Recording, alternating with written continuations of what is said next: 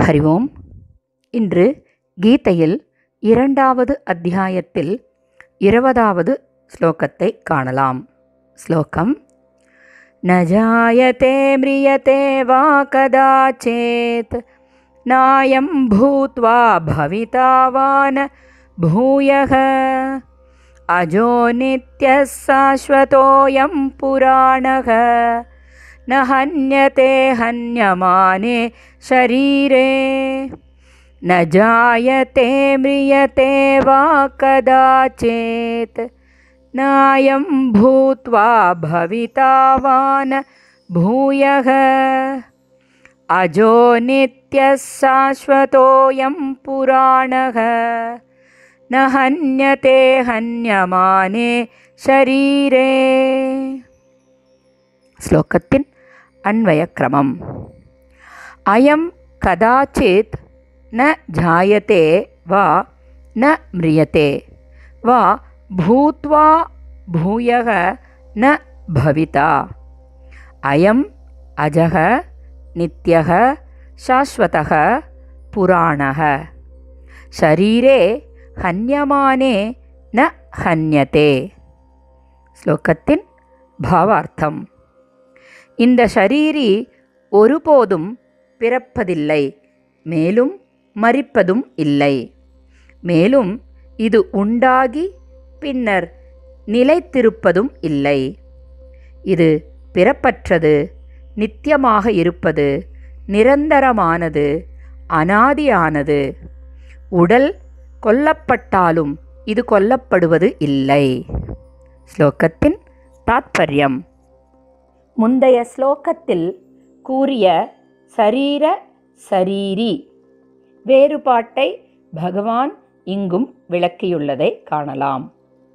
பிறப்பது இருப்பது மாறுவது வளர்வது தேய்வது அழிவது என்ற ஆறுவித மாறுதல்களுக்கு உள்ளான ஒன்று எதுவோ அதுவே பிறந்து அழிகிறது.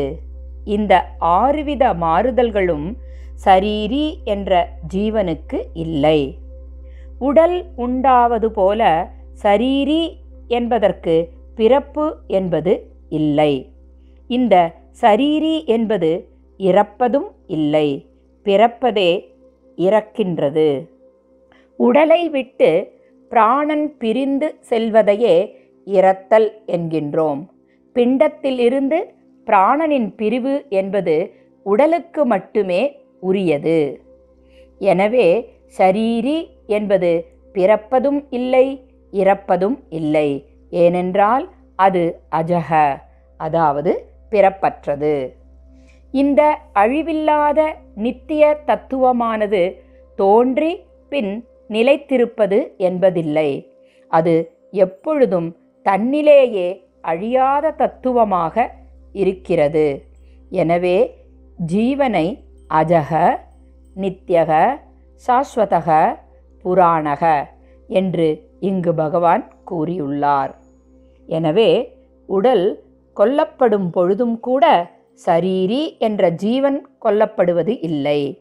இந்த ஸ்லோகத்தில் சரீரத்தையும் சரீரியையும் பற்றி பகவான் கொடுத்துள்ள விளக்கம் போன்று கீதையில் வேறெங்கும் காண முடியாது. அர்ஜுனன் போரில் தம்முடைய உறவினர்களின் இறப்பில் கவலை கொண்டவராக பெரும் துயரில் கலங்கி நிற்கின்றார். அந்த துயரை துடைக்க உடல் இறந்த பிறகும் இந்த சரீரி மறிப்பதில்லை அதாவது ஜீவன் இல்லாமல் போவதில்லை. இதனால் துயரமடைவது கூடாது என்று அர்ஜுனனிடம் பகவான் கூறுகின்றார். மேலும் சரீரி என்ற ஜீவனை பற்றி அர்ஜுனனிடம் பகவான் விளக்குவதை நாளை காணலாம். ஸ்ரீ கிருஷ்ணம் வந்தே ஜகத்குரும். ஓம் தத் சத்.